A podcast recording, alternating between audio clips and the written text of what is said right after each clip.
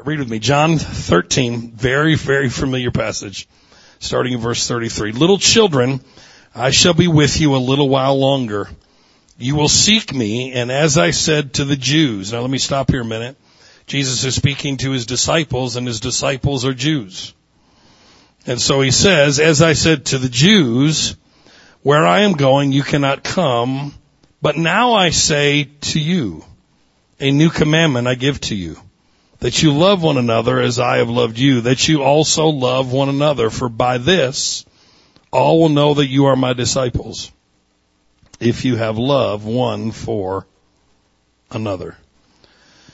Now this, of course, many of you could probably quote this, and we, we read these things, and I, I tend to, when I read the scriptures, there are things that just kind of pop off the page at me. And one of the first things that really popped off the page at me in the last year or so reading this passage is Jesus is speaking to the twelve. He's speaking to his disciples who are all Jewish.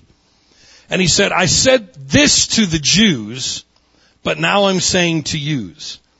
In other words, that lets me know that we know the new covenant did not come into fruition or was not enacted until the death, burial, and resurrection of Jesus because the writer of Hebrews tells us that uh, until the testator dies, that the covenant cannot be enacted. And so Jesus was carrying the new covenant in his blood, but much of what Jesus was doing and saying, he was speaking to Jews that were under the law. That's why when we read the words in red, we need to understand the context of audience and who he is speaking to because he's not always speaking to quote unquote Christians and we can't take every word in red. I remember when the Holy Spirit showed this to me, it was actually through a lady who was a spiritual mama of mine, 1992. I'm sitting in Michigan at a Red Lobster with a lady by the name of Dr. Fuchsia Pickett. Mother Pickett was probably one of the greatest teachers of the 20th century. Uh, had over four earned doctorates. She was a, a a seminary teacher in a Methodist seminary, and then she got baptized in the Holy Spirit, rocked her world, and she'd get up and she'd say, "Now this is what what, this is what religion and theology always taught me, but now let me tell you what my teacher taught me. And she started talking about the Holy Spirit and uh, every little hair in the back of my neck would pop right up. And I mean, revelation would just flow out of her. She was an amazing woman of God. But I'll never forget, she sat across the table from me and she looked at me and she said, uh, you've been preaching for a couple years. You were, you got out of Bible school. And she said, I bet that when you were, when you were in Bible school, there's certain things that, uh, that they taught you and, and one of the things, no doubt, that they taught you is that God needs nothing. And I was like, well, yes, ma'am. I mean, God is God. But, you know, when I was in Bible school, it was God is God. You know, for some reason we added W's in there in the tradition I come from. You know, God's not just God. He's God and he's God all by himself. And, you know, I mean, for some reason that stuff never jumped on me. Thank God. I mean, I was like, why are you putting a W on that? It doesn't make it more spiritual to say God. as it is just to say, just to say God. And, uh, but then she said to me, she said also, uh, she said, first of all, God does need some things because God is love and love cannot function without needing a recipient to pour its love into. And so, uh, does God need some things? Yes, He needs uh, recipients, family to pour love into because you can't be love and just keep love to yourself. It has to pour out. So she said God needed some things. God, God needed to create humanity because he had a need to love. But then she said this. She said, you probably were not taught that not everything in the Old Testament is the Old Covenant and not everything in the New Testament is the New Covenant. And I said, I wasn't taught that. I said, I, I, was taught New Testament is New Covenant, Old Testament is Old Covenant. She said the Old Covenant didn't start until Moses at Mount Sinai, that there was things before the Old Covenant. Not everything in the Old Testament is the Old Covenant. Not everything in the New Testament is the New Covenant, because the New Covenant did not start until the cross. So when Jesus is speaking, he's speaking to Old Covenant Jews, and you have to understand the context of that. Everything Jesus says is important. It's all applicable to us, but you gotta understand who he was talking can do. And it sent me on a whole journey in my life. And I remember about six months later, I went to preach a outdoor tent meeting for a preacher in Michigan and he had had this ongoing thing for like two months and I was preaching a week of it and we go to eat Saturday night and he said, man, God has been awesome in the last month. We, you know, in the last month, man, uh, we've had a bunch of people saved. But then he said this, he said, man, but God's been speaking to me lately. And he told me that if the rapture took place, less than 10% of these people would make it. And I was like, wow, really? Less than 10%? And I said, where do you get that from? He said, well, Jesus said, narrow is the way that leads to eternal life. Wide is the gate that leads to destruction and not many walk there. And I said, well, that's what he said, but you know he wasn't talking to any Christians. He was talking to Jews. And how many know that under the law, narrow was the way? Matter of fact, it was nearly impossible to keep the law. That's why the law was given to show you that you can't keep it and you needed a savior. I said, that ain't talking to any Christians because Jesus said, now I am the way. He split the gate wide open, man. I mean, now whosoever will may come. It's no longer I gotta dot I's and cross T's. Man, this thing is open now for all of humanity. What are you talking about? Less than 10%. All that messed up thinking that some of us have been around for years, but that's when I realized reading this that Jesus would say things to the disciples that was a new covenant concept, but then he would be asked questions by Pharisees and the Jewish people. Jesus wasn't being anti-Semitic. He wasn't saying, well, I'm not paying attention to the Jews because the truth is this, is that, uh, every time Jesus would use language like the Jews, he wasn't being anti-Jewish people. He was dealing with the religious Jewish sacrificial system. Matter of fact, uh, the book of Acts says the same things. That it said that certain Jews came from Jerusalem and stirred up the people against Paul, and they actually stoned Paul and threw him off of a wall and left him for dead. But believers came and raised him from the dead. I preached a sermon years ago called "Been Stoned Lately." Listen, you, are, you always know when you're around religious people because they always use the Bible as a Satan and they accuse you. The Satan is called the accuser. It is that which is accuses you. So if you're using Scripture to accuse anybody you just became Satan. We're looking for some entity and the truth is the Bible, the scriptures were not made for accusation. They were not there. If we're accusing anybody using scripture, we're using it wrong. And so Jesus would say things like that. That's why Jesus, uh, Jesus came to fulfill the law. You're close. Listen to me close. This is in my book. He did not come to keep the law. Matter of fact, Jesus broke the law on a regular basis. He ate what he was supposed to eat. He touched what he wasn't supposed to touch. He was, he was constantly breaking the law of Moses, but he never broke the law of God. Because the law of God was always love. Because every time he broke the law of Moses, it was always out of heart of love. When he healed someone on the Sabbath, he broke the law of Moses, but he never broke the law of God. He came to fulfill the law, bring it to a completion and an end, but he did not come to keep it perfectly because Jesus did not keep the law perfectly because the law was never for Jesus. Listen to this. Paul tells Timothy the law is not for the righteous. How many know uh, the law, Jesus was righteous. The law, he said, is for sinners. It is for unbelievers. How many know that Jesus never sinned? So the law was never formed in the first place. He came and was born under the law to bring it to an ending. He didn't come to keep the law. Matter of fact, he was constantly breaking the law. We we doing all right this morning? Anyway, all right. I'm I'm having fun at least. And so he would say things like, I'm saying this to the Jews. And, and let me just say this, and this is tends to be a, a shocker to Western evangelicalism, but Jesus wasn't a Jew. Uh, the truth is you got your Jewishness from your father. Jesus' father wasn't a Jew. His mother was. He was half Jew. He was raised as a Jew in Jewish culture, but his daddy ain't a Jew. How many know Heavenly Father ain't a Jew? He's not. You, you get your identity and all of that from your father, not from your mother. But he came and submitted himself to that system and that culture ultimately to bring it to an end to show that it could not bring reconciliation and redemption to humanity. Only God could.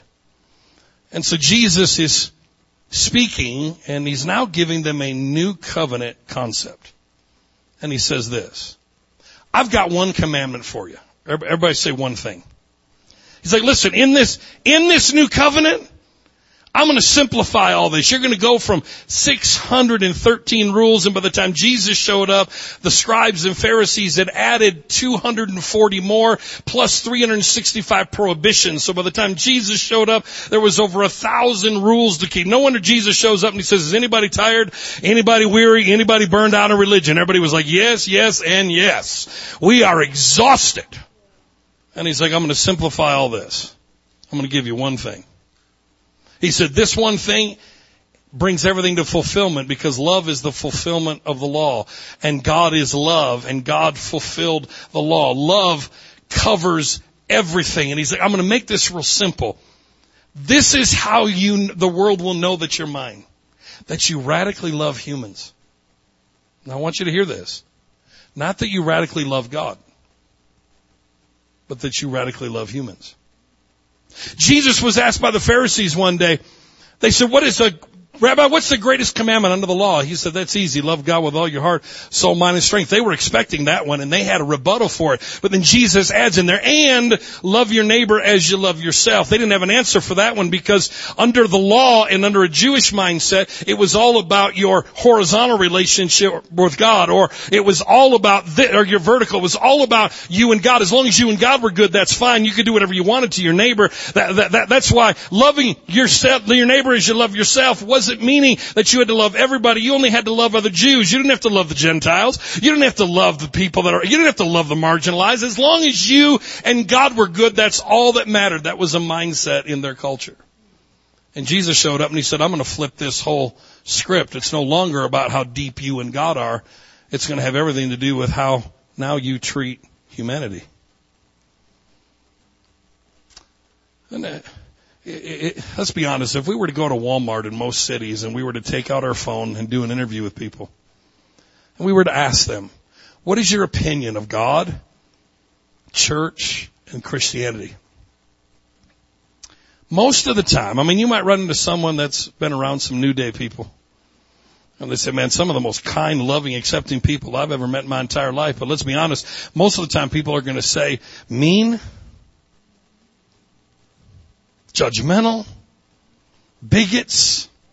I, mean, I mean, the sad thing is, is it, it's almost like there, you know, there's a whole movement today, and I understand it, where people are almost saying, you know what, man, we're we're, we're actually shifting away from Christianity just because a lot of what's happened with Christianity as a whole is it's almost become a whole nother Pharisaical sect. And because the word Pharisee means separatist. So anytime you have a mindset of us and them, you've just literally just become a modern day Pharisee the moment you bring up any walls and you do any labeling. It's just turn back into that again and you know, God never called us Christians. It says they were first called Christians at Antioch. It was the world that actually called us Christians. He calls us sons. He calls us heirs. Uh, he calls us conquerors. I mean, what, what, he calls us overcomers.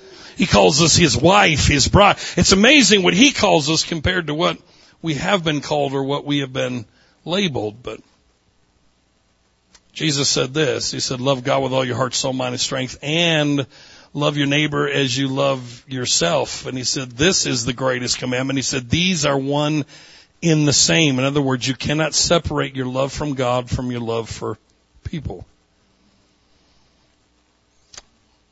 The sad thing is, is this is what's happened a lot of times in the church. Jesus said that, that's true. But he was quoting the law back to law keepers. So there's nothing wrong with loving your neighbor as you love yourself.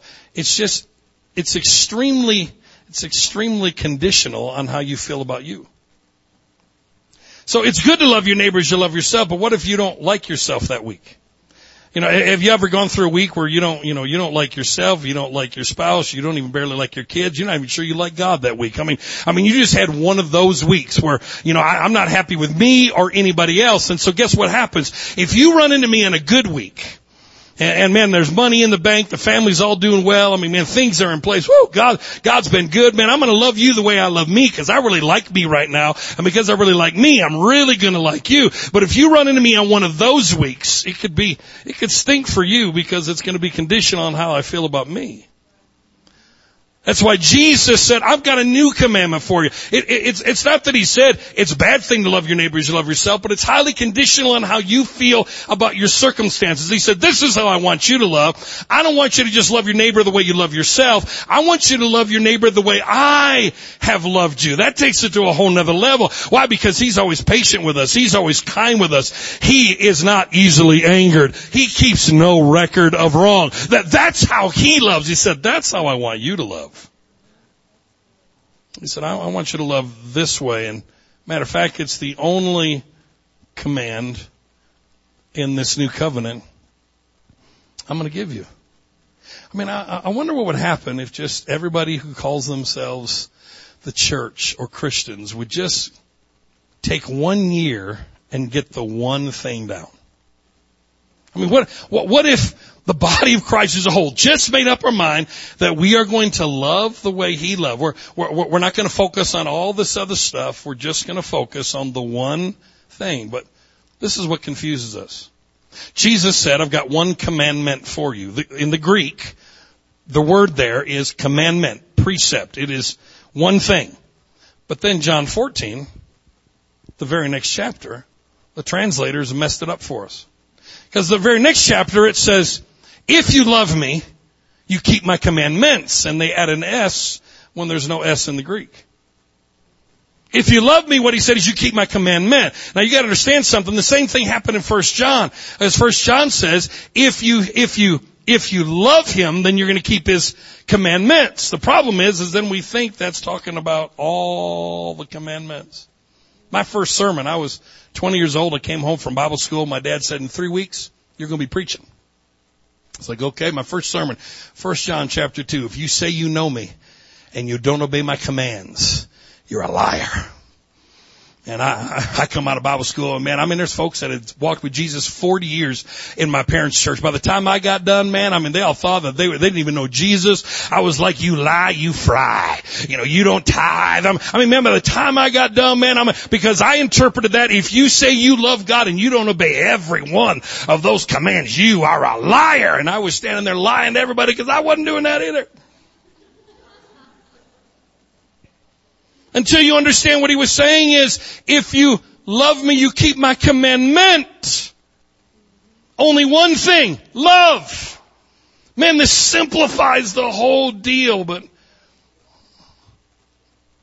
I think it's interesting that he says the only litmus test that you're actually a follower of me is, is not your prayer life. It's not how many people you pray for and they fall on the floor, how accurate your prophecies are, how many signs, wonders, and miracles follow you. It doesn't matter, uh, uh, uh you know, all, all of this, uh, you know, your, your giving records and you show up to every service and you're, you're faithful to do everything that you're asked to do. He said the only litmus test to actually show that you're a follower of me is that you love humans.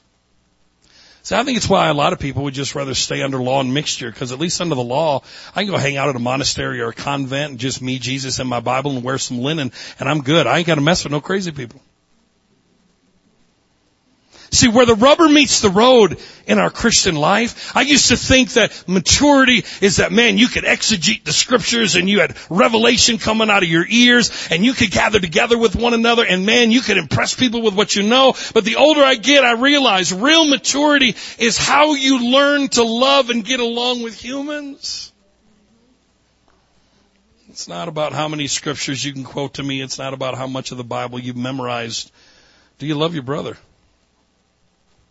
I mean, we, we, we wonder why a lot of times we're not able to reach cities. I mean, what happened to the church from the book of Acts? They that have turned the world upside down have now shown up here. It's because, man, we got churches all fighting with each other. Christians fighting with each other. I mean, everybody loves to label each other and attack and rather than live by the one thing, the one thing Jesus told us to do, which is to love. He, he, he never told us that we all had to always agree together, that we all had to believe the same thing. He said what we need to do is that we need to learn to love. And I, I gotta be very honest with you. Probably my first I've been preaching almost 30 years. My first 18 to 20 years of preaching, I had no concept of that. I was preaching about authority. power. Apostles, prophets, fivefold ministry. And I still love all that stuff, all about church government and, and I mean, you know, signs, wonders, miracles. And the whole time I was missing the foundation. And the foundation is this is about love, chief. And if you're missing that, everything else is off. Everything else goes awry. But I realized something, you know, John says this also. He said, perfect love removes all fear. But I realize this, if love removes fear, fear then can also remove love. And when you've been raised under a message of fear, you don't know how to receive love and you don't know how to give love. Because there has been a, there's been a battle for thousands of years between love and fear. Hate is not the opposite of love. Fear is the opposite of love. Because fear absolutely destroys love. We have a hard time loving others because of fear, fear of rejection, fear of them not loving us back. It's fear that is the enemy. But the more that I learn to love, the less fearful, the more vulnerable, the more I'm not worried about if anybody gives me love back because the best definition I found for agape is that it's a one-way love that expects nothing in return. God's love for us, He loved us whether we ever love Him back. That's why First John says it so clear. Here is love, not that we loved Him, but that He loved us. Under the law, you had to love God and then you get some love back. But now he said in this new covenant, the truth is, I'm here to clear up everything you thought I was that I'm not, and I'm here to show you that I'm like Jesus, and I came to love you whether you ever return any love for me back or not. My love for you is not conditional on your behavior. My love for you is conditional on my behavior and my faithfulness, not yours. But now watch this. So a few years ago, I had a young man when we were leading a church, and he, he was a young former gangbanger, had no church background, and uh, came up to me and he said, "You know, I've been thinking about something." He said, "You know, you've taught us about this old and new covenant, how the cross changed everything." He said, "I've not been able to find anywhere after the cross where we're told how to love God." He said, "You know what? All through." Before the cross in the Old Testament, there's all kinds of ways. If you love me, you keep my commands. If you love me, you do this. If you love me, you do that. I mean, he gave us actual things to do when it came to prove our love. And he said, but after the cross, I can't find anything outside of loving one another. And I said, I gotta get back to you. I haven't thought about it. And so I began to go through the new covenant and just with some fresh eyes and it hit me.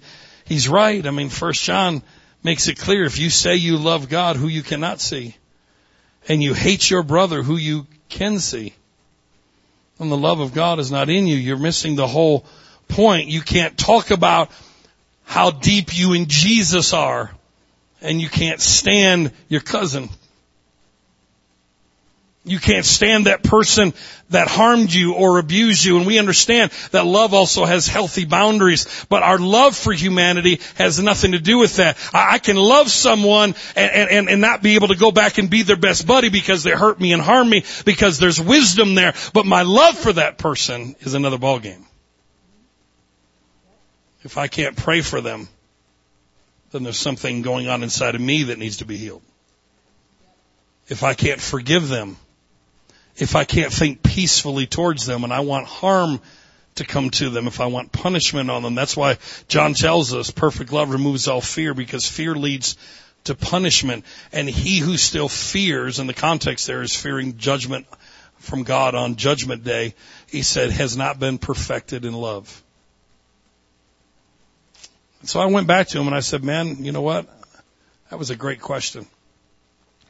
Then the Holy Spirit began to take me to Matthew 25 and I'll, I'll start trying to land this plane. I get in a place like this where I can say whatever I want and it's dangerous.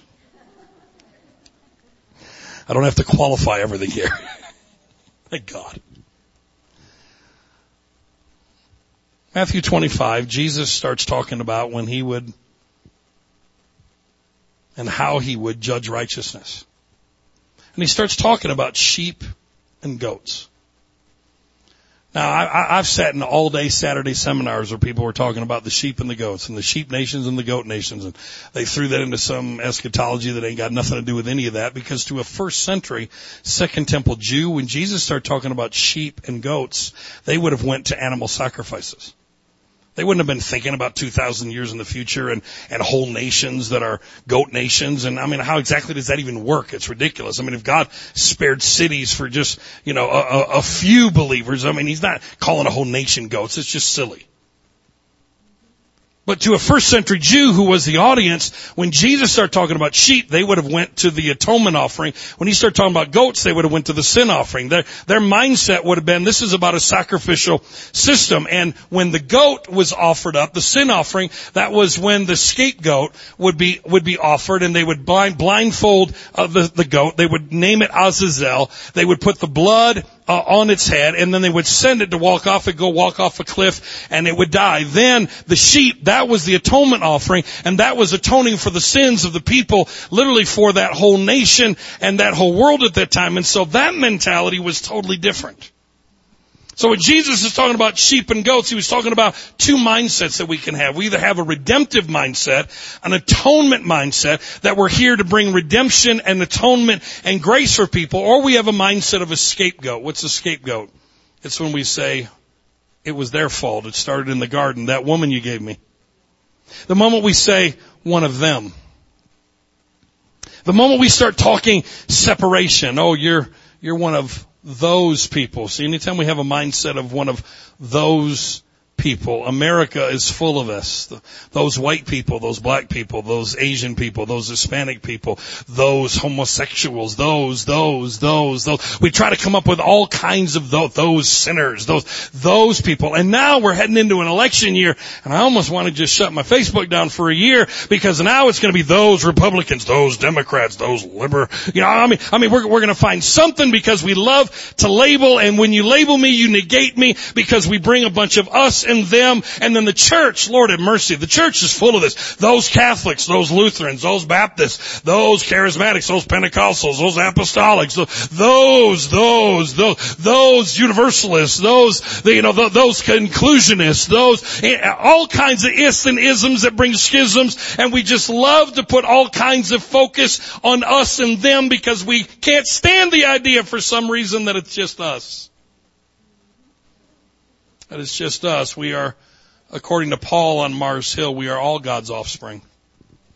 Genos is the Greek word. We're all his children, his family, and his kind. There's no one that does not carry the imago Dei, the image of God.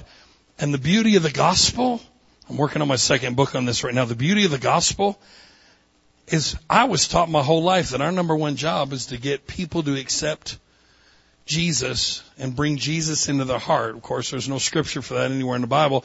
It simply tells us to believe in our heart. It doesn't say anything about inviting Jesus into your heart because Paul tells us that the mystery that has been hidden from the ages and is a mystery now revealed to the Gentiles and it is Christ in you, the hope of glory. Our job is not to get Christ in people, it's to reveal the Christ already in people.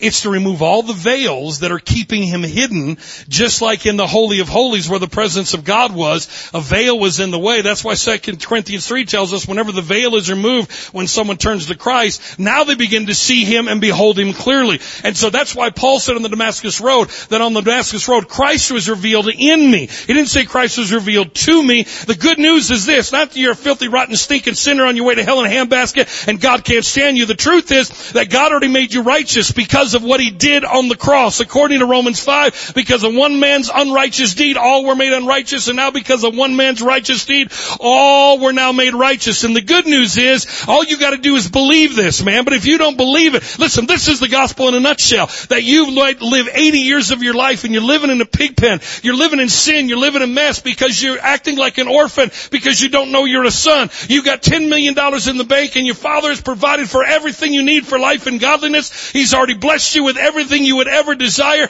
bless you with every spiritual blessing in the heavenly Christ. But if you don't hear it and you don't know it, then you live like an orphan when you're a son. That's why the gospel comes to announce to you. It does not come to preach to the sin in you, it comes to preach to the son in you. It's to reveal the son that's always been there. that you just didn't know it. You had to awaken to this reality. That's why I have no problem telling people the whole world has been reconciled, but the world still needs to be sozoed.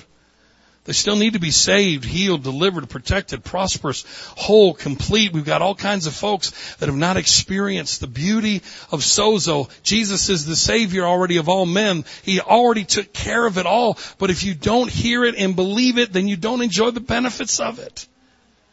And your believing it doesn't make it a reality. You believe it because it's already true. It's already true of who you really are in Christ Jesus.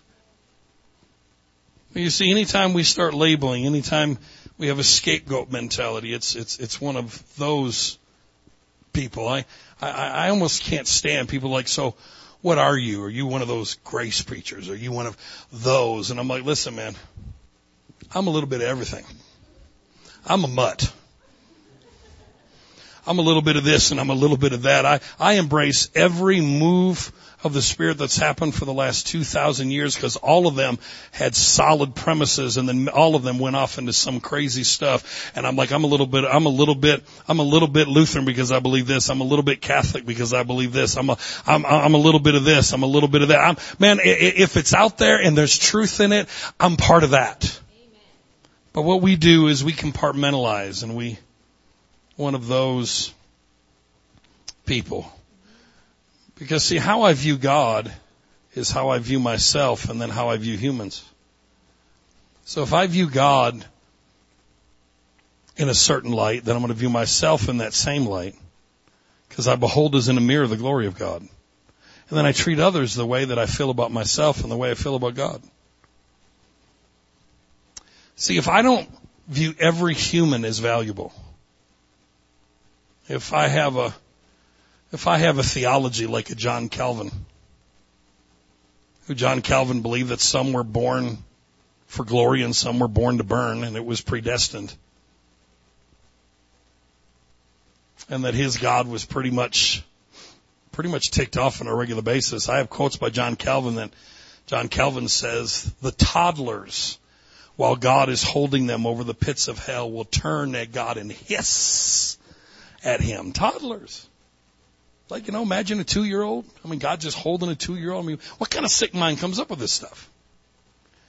I also have a quote by him where he said, the incredible joy in the heart of a believing parent while in heaven looking over the abyss into hell and seeing their unbelieving children being tormented will be full of joy and bliss because of the justice of God. Huh? First of all, man, if I'm seeing anybody being tortured, especially my own kids, I'm, I'm going to be questioning somebody about what's going on or say, can I take their place? That's sickness. But you see, if that's your God and that's who your God is, that's why John Calvin had a man from France by the name of Jacob or James Silvanus. And he wrote John a letter one day and he said, I disagree with your whole premise. This is baloney. John didn't like it very much and Several years later, good old James, he showed up in Geneva, Switzerland, in Johnny Calvin's hometown, and John hears that his nemesis that disagreed with him is in town. He went and grabbed a couple preacher buddies, grabbed a hold of old John, old James or Jacob Silvanus, took him down to the city square, tied him to a pole and set him on fire. I mean, my gosh. I mean, burned him as a heretic because he disagreed with them. I said, at least nowadays people just unfriend you on Facebook and call you a heretic. I mean, they don't set you on fire. I mean, that's intense right there. But if that's what you feel your God is like, then it's okay for you to demonize someone. It's okay for you to enslave others. We had preachers in America quoting Bible verses that it was okay to have slaves because black people didn't have souls. Because rather than viewing every human as valuable in the image and likeness of God, if I view you as something else, because see, I, I, I get, I get vehemently preachers arguing with me that not everybody is a child of God. The Bible is clear. They're, First John says they're sons of God and they're sons of the devil. They that still sin are sons of the devil. And I look at him and I say, he doesn't have a reproductive organ. I'm like, I don't know where, what, matter of fact, why don't you read the whole book of First John? Because he said, they that still sin are sons of the devil, which was a horrible translation. But then he goes on later and explains what sin is. Sin is transgressing the law. So the devil there is not talking about an entity, but the accuser. Who is the accuser of the law? Sons of the law are, you're either a son of God or a son of the law that's still accusing you. You're not talking about actually demonic seed. Because if, uh, if I view someone as demonic seed, this happened with the father of the Reformation, Martin Luther, incredible revelation of grace and faith, but he was extremely anti-Semitic, hated Jews, called them Christ killers. So, three, four hundred years in the future after the Reformation, a man by the name of Hitler was able to convince a whole nation of Lutherans that it was okay to kill all those Jews. Because God would do it. Because that's our view of God. Our view of God has everything to do with our view of ourselves and our view of humanity. How I treat those people, that's why Matthew 25, Jesus goes on to say this. He said, for I was hungry and you didn't feed me. I was thirsty, you gave me nothing to drink. I was naked, you didn't clothe me. I was in prison, you didn't visit me. I was a stranger, you didn't let me in. And the disciples are like, what are you talking about? We've been with you 24-7, 365. And he says, if you've done it to the least of these, then you've done it unto me. In other words, how you treat humanity is actually how you treat me. Hmm. See, Jesus came to remove all the middle walls a partition. He came to remove all the us and the them, because in Christ there's neither male nor female, Jew nor Greek, black nor white, bond nor free. He came to show us that it's just one big us that we're all one family, that we're all connected, that we're all God's offspring, that He's the God and Father, Ephesians 3, of every family named in heaven and named in earth. There's nobody that's not His child. There's just those that know it because they heard the good news and there's those that still don't know it and so they're wayward sons living in the pig pen because they don't know the truth. But they're all His children. That's why the story of the prodigal is not about the son, it's about the father. And when the prodigal came home, the father still ran to him and said, my son, he never stopped being a son just because he was living in the pig pen. He never stopped being how God viewed him and saw him. But you see, anytime I have a mindset of those people, Jesus most of Jesus' parables and stories were all about this. He was trying to get the Jewish people to understand that this thing is not about natural Israel. And it's not about God's promises just to you, because God's promise to Abraham was not to Abraham's seeds, but to Abraham's seed. And Abraham's seed is Christ. Abraham's seed would bless all nations. It's not the nation of Israel that would bless all nations. It would be his seed, and his seed is Christ, because he is the seed. And now all that are in Christ blesses all nations.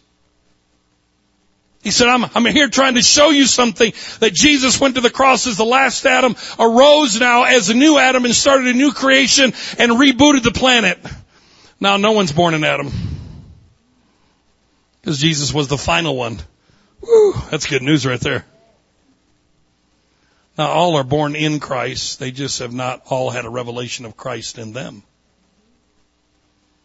That's why until you have a revelation of Christ in you, then you never walk in all the freedom that God has for you. And so our job is to reveal the love of God to every human. We as followers of Jesus, as sons of God, our heart should be to love as he loved. Period. But you see, when we have this us and them, Jesus would say things like the kingdom of God. He was constantly trying to convince the Jews of this. He would, in his parables, say things like, the kingdom of God's like a man who threw a great supper, and he bid everyone who was invited to come. The Jews are like, that's right, that's us. We're, we're God's chosen people. We were the first invited, but then they started to make excuse, and, and so the husbandman gets upset, and he sends his servant out to the highways and byways, and he invites everybody that were those people to now come in, because Jesus said, actually, how you actually prove to me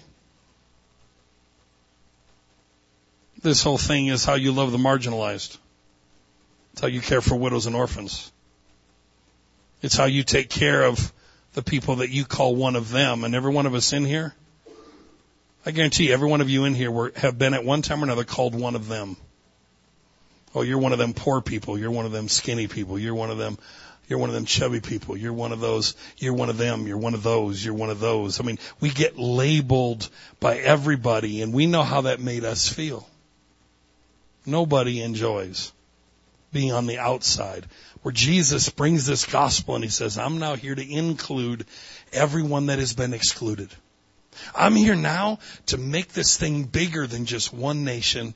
I'm here now to bring redemption to the world. For God so loved the cosmos. It doesn't say for God so loved humans. Jesus came to redeem not just humanity, but the cosmos. Everything that got jacked up, He's here to put it back together again. Now watch and I'll start to wind this down. The same thing happened when Jesus is telling the story and I know uh, many of you have heard this similarly. I know Pastor Aaron has gone down this road, but the story of Lazarus and the rich man has nothing to do with hell or compartments of hell. Jesus is being questioned by Pharisees. And Jesus says, well, let me tell you a story. And the story he tells them is a well-known Greek and Egyptian fable. It would be like me standing here and bringing an analogy out of Hansel and Gretel. And you would recognize the story of Hansel and Gretel because it's something you heard from the time you were a child. So Jesus starts telling the story, but the original story talks about a rich man and a poor man, and the poor man didn't have a name. It was the rich man that was actually given the name, and the rich man's name was Lourdes, L-O-U-R-D-E-S. Jesus starts to tell a story that was very well known in their culture, and he said there was a rich man and there was a poor man, and the rich man walked by the poor man, but he gave the poor man a name, and he gave him the name Lazarus. And so that perked every Jew up, because what always bothered me about that whole story is that they tried to stone Jesus after he tells the story. Why would a bunch of Jews try to stone Jesus for telling a story about the afterlife and about hell when their, their view of the afterlife and hell was soul sleep. They believed that when you died, you went into the grave, into Sheol, into Hades, uh, mistranslated as hell, and you slept with your fathers until the Messiah would come. When the Messiah would come, he then would bust through at the resurrection, raise you from the dead. That's if you were a Pharisee. If you were a Sadducee, you just stayed Sadducee your whole life because you just stayed in the grave and you just died and ceased to exist. And that, that's why when Jesus is standing in the book of Matthew and he says, upon this rock I'll build my church and the gates of Hades will not prevail against it, the gates of the grave. He was standing at Caesarea Philippi at the gate of Hades or the gate of Sheol and they believed that their Messiah would bust through that gate. He was actually prophesying, I am he, I'm about to bust through this gate at the resurrection. I'm going to go down into the grave. I'm going to preach to the captives. That means there was an opportunity for post-mortem conversion. He went and preached to the dead and he preached the good news to them and then emptied out hell. I believe got the keys, locked it from the inside. Nobody's been there for 2,000 years. Because if he's got the keys, no one goes in or out without him. Whew. That means nobody's died for 2,000 years. I'm the resurrection and the life. I overcame the grave once and for all, defeated it. It's a done deal. That's the beauty of the gospel. Not just that he forgave us for our sins, he defeated death, and we had the fear of death according to, according to Hebrews 2, that was the fear of death that was keeping us bound. Now watch this. He's telling this story, and unless you understand that Lazarus is the English of the Greek word, but Jesus didn't speak Greek, he spoke Aramaic. And in the Aramaic, the name Lazarus is translated Eleazar.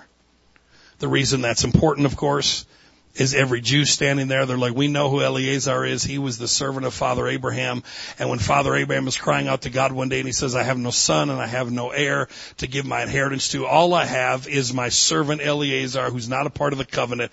It's a Gentile that's going to receive this. And so when Jesus said they both die and they go into Hades, they go into the grave, it is Eleazar that's in the bosom of Abraham and the Jewish, the rich people, the Jews, they knew they were the rich people. They were the ones clothed in purple and they're the ones ones now on the outside because the people you excluded are actually the ones that are now being included because your mindset was God, they're one of them and God wants you to know those people are who he's dying for. And with you. The reason they tried to stone Jesus is because he was telling a bunch of Jews that the Gentiles would be in Abraham and some of them that thought they're the seed of Abraham actually aren't. That's why they tried to stone him. They got so angry at him.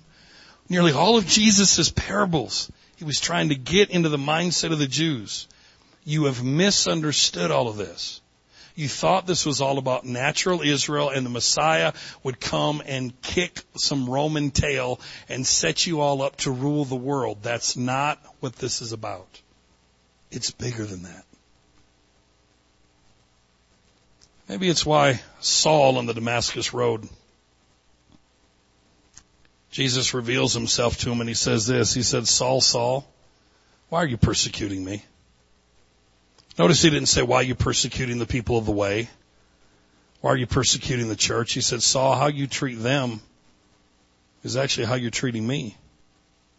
How you're treating humanity that you believe are one of them, those people, I can enslave them, I can imprison them, I can throw them in jail and I can kill them and it's okay to do that because the scriptures is telling me it's okay.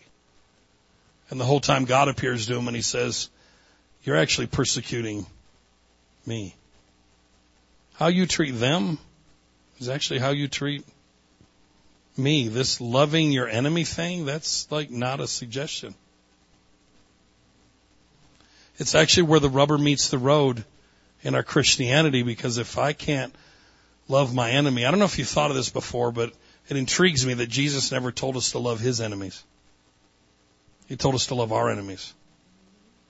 Because God doesn't have any enemies. How do we know this? Because no greater love is this than a man lay down his life for his friends, and he laid down his life for all. God towards humanity, all he sees is friends. We were enemies of God, Colossians 2 tells us, in our minds. Men are enemies towards God. God is never an enemy towards us. His heart is always passionately pursuing us. That is why, maybe that's why James tells us that, listen, confess your faults one to another. Notice he doesn't say go confess your faults to God. Why don't you tell one another? Because normally your issue is not an issue with God because God doesn't even remember any of your mess anyway. He casts it as far as the east is from the west, never to be remembered again. He's got amnesia when it comes to your mess. But normally your mess harms someone here. And so maybe the Catholic confessional wasn't too far off. Because we've told people you just go directly to God. Well, you know, going and confessing your sins to God, I mean, it might make you feel better, but God's like, I have no idea what you're talking about. I'm not even counting those sins against you. So if I'm not even counting them against you, why are you telling me? Maybe you ought to go tell the person that you hurt. The person you sinned against. Maybe, maybe this thing is how I actually prove my love for God is when I love the God and Christ that's in every human.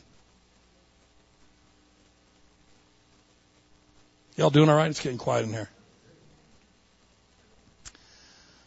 See, to me, it's it's gotten so simple the older I'm getting. I don't, I don't have permission to be ugly to anybody. I don't. I used to think so. My A personality used to be so out of control. Such a law keeper. I'm a prophet of God. I'm like Elijah. So I can be ugly to you. No. Uh, our life, our model is Jesus. And we see how Jesus treated humans. We see how Jesus treated enemies. His response to enemies was, Father, forgive them. They know not what they do. That's where this thing comes down to. Maybe, maybe it's why when Jesus rises from the dead, he walks into Peter and he says, Peter, do you love me? He said, yes, sir. He said, feed my lambs. Peter, do you love me? Feed my sheep. Do you love me? Feed my sheep. In other words, how you're showing your love for me is actually, Peter, how you love, how you love them. How we treat those people. How we treat those who have harmed us those who've lied about us, those who've talked about us, those who have misunderstood us, those who have betrayed us. Uh, last year and a half, I went through one of the most intense betrayals I've ever experienced, and I knew that I'd gotten somewhere when I could genuinely pray, God, please don't let him reap what he sowed. I don't want any harm on them. I don't want any harm on their family. And when I was able to respond in love, that's when there was peace. That's, that's when I, I think about even what happened. I don't even get an ounce angry.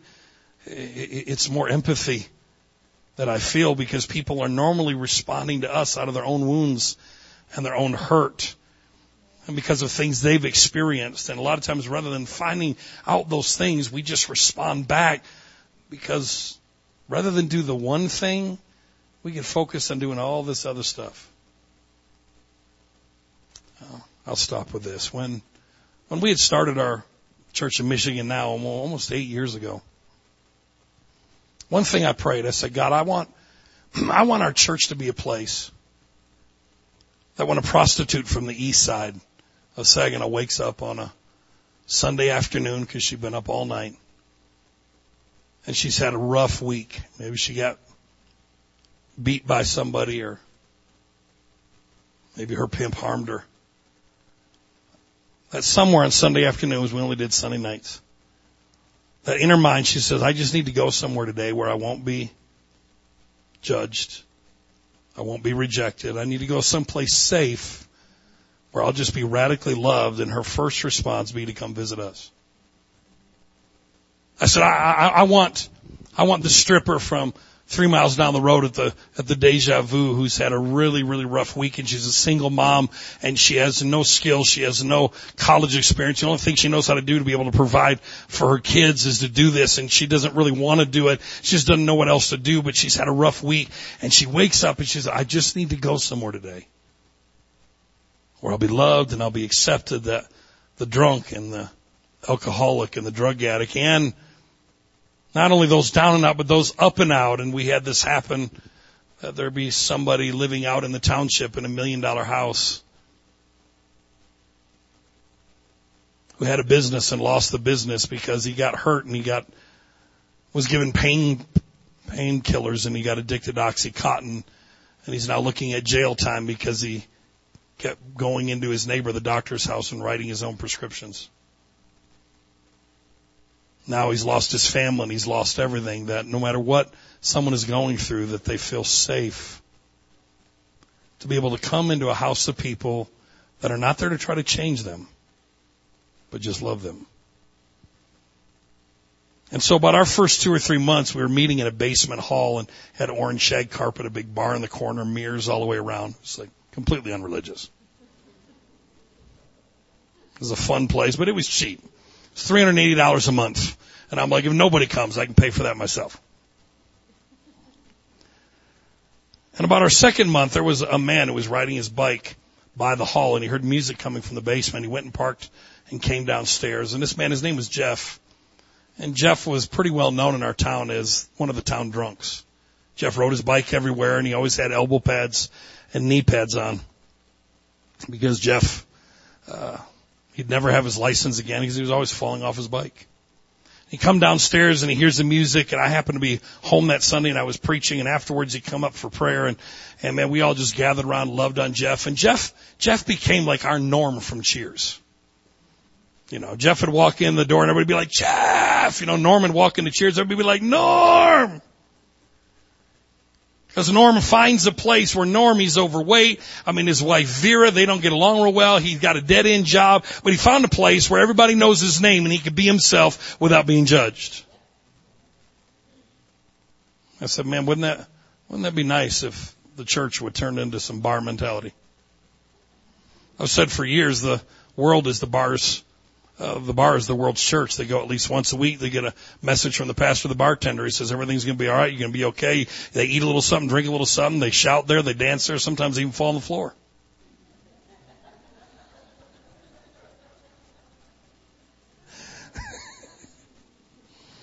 and then when, then they wonder why a lot of times they come to our church. So they're like, I'm going back to mine. It's it's more fun over yonder, and there's no cover charge.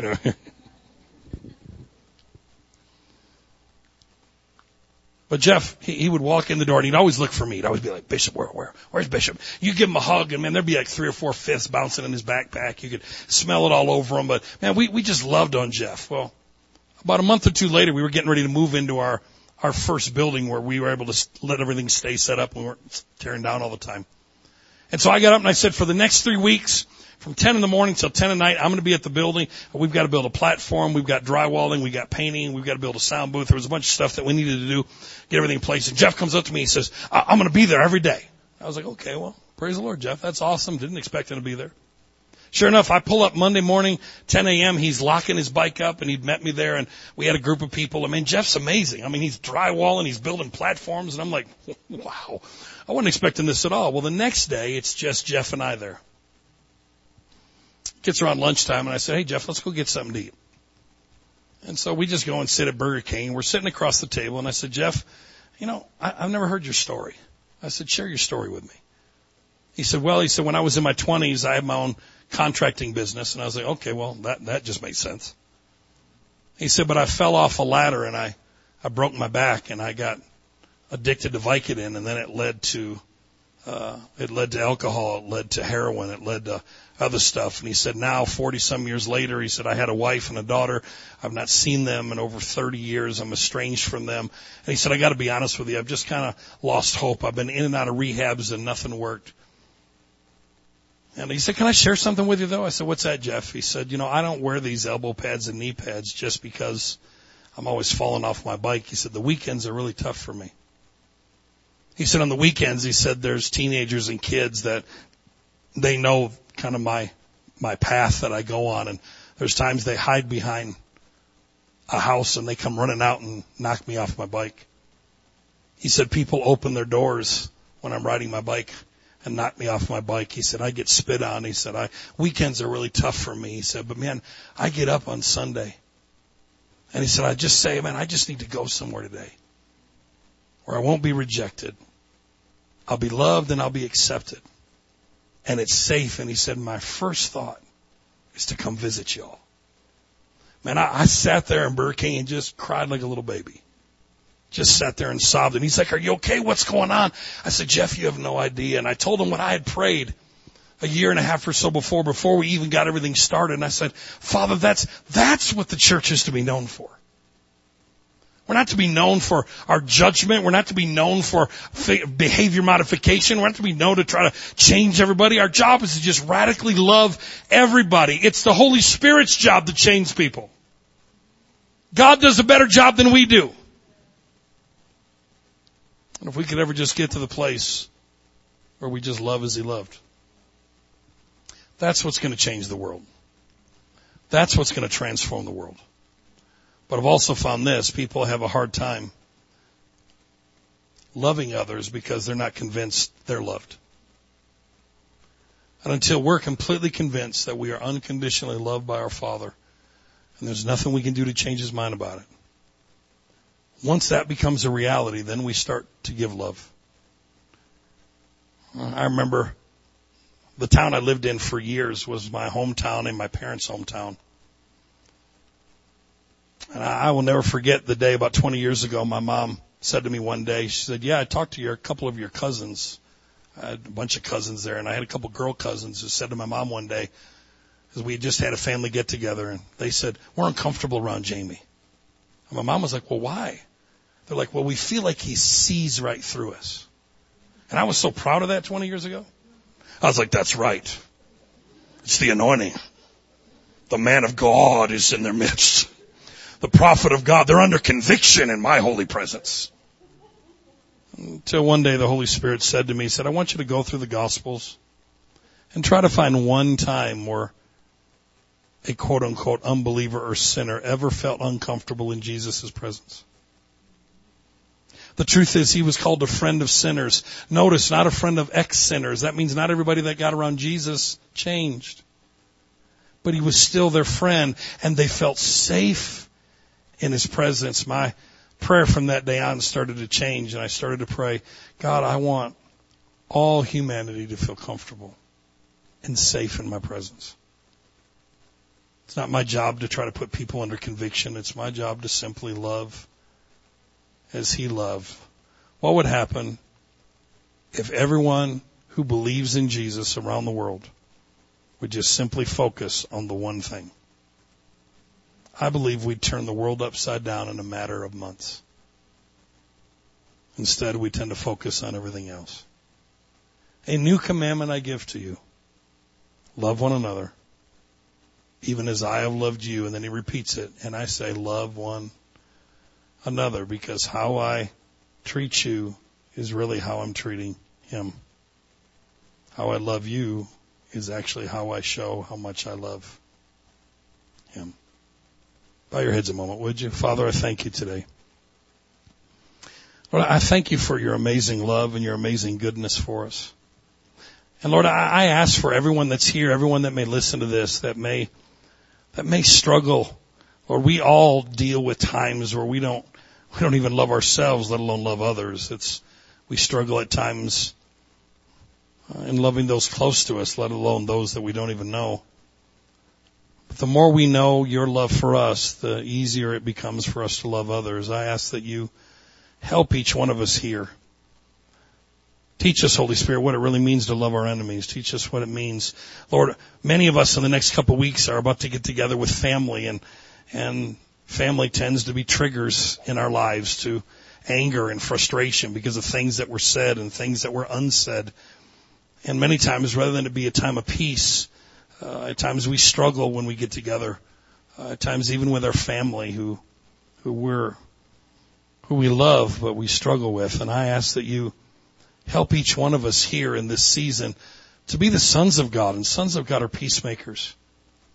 That we don't walk into these family situations and stir stuff up, but that we really learn how to forgive, how to forgive others, how to forgive ourselves, and then how to love. Help us, Holy Spirit. This can only be done by the love of God that's shed abroad in our hearts. By you. I thank you for, for New Day Church. I thank you for the heart of this house and the leaders here to radically love humanity, to love those that the church has thrown away. So just teach us what that means. In Jesus' name now. We just do one thing. You just lift your hands kind of like this for a moment, just like a little child like you're receiving? And I want you to just pray this with me. Scripture says, I believe, therefore I speak. I think there's something that happens when we actually audibly say something because the kingdom is voice activated. Just pray this. Father, in Jesus' name, I receive your love today. Fresh and new this morning. Thank you that your mercies are new every day. Now help me by the Holy Spirit to forgive those that have harmed me, to love enemies, to love those around me, and to love myself.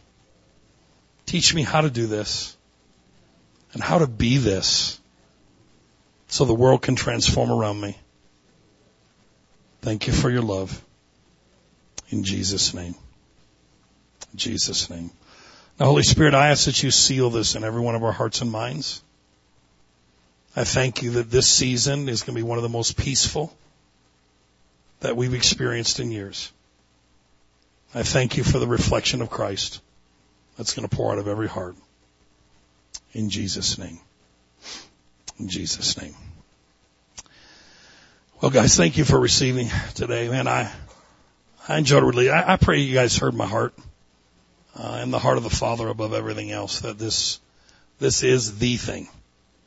Uh, it really is the thing. And we can focus on all this other stuff, but if we're missing this, we're missing the thing, big time. Uh, I want to just pray that you guys have an amazing Christmas, uh, an amazing holiday season. Thank you guys for receiving. I want to thank again Pastor Aaron and the team here. You guys are awesome, and uh, always excited to be able to pop in here. Uh, please see me at the table. Uh, I, I need to tomorrow. Uh, I'm, I'm going to do some Christmas shopping, so I need room in my suitcase. So would you please buy all those books and, and whatever else I have back there. If God puts in your heart, you know, to bless our ministry, we, we've got things back there. We've got PayPal. I mean, we've got a bunch of different things. I just want you to know I, I thank you for receiving today. So stand on your feet if you would. And I was told it was all right to just release you in Jesus' name. So uh, I'm, I, I, I want to do something that I, I learned a long time ago. Uh, you know, it, it, it's going to be a Star Trek thing. It's Spock. Do, do, do, everybody go like this if you can. Can you do it? Some of you can't do it.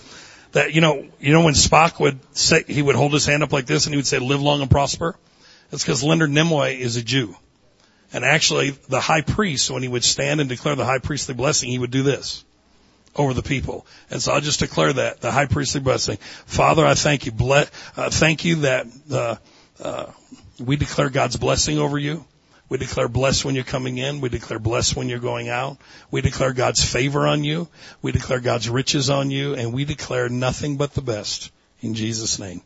Amen. Amen. Love on each other. See me back there. God bless.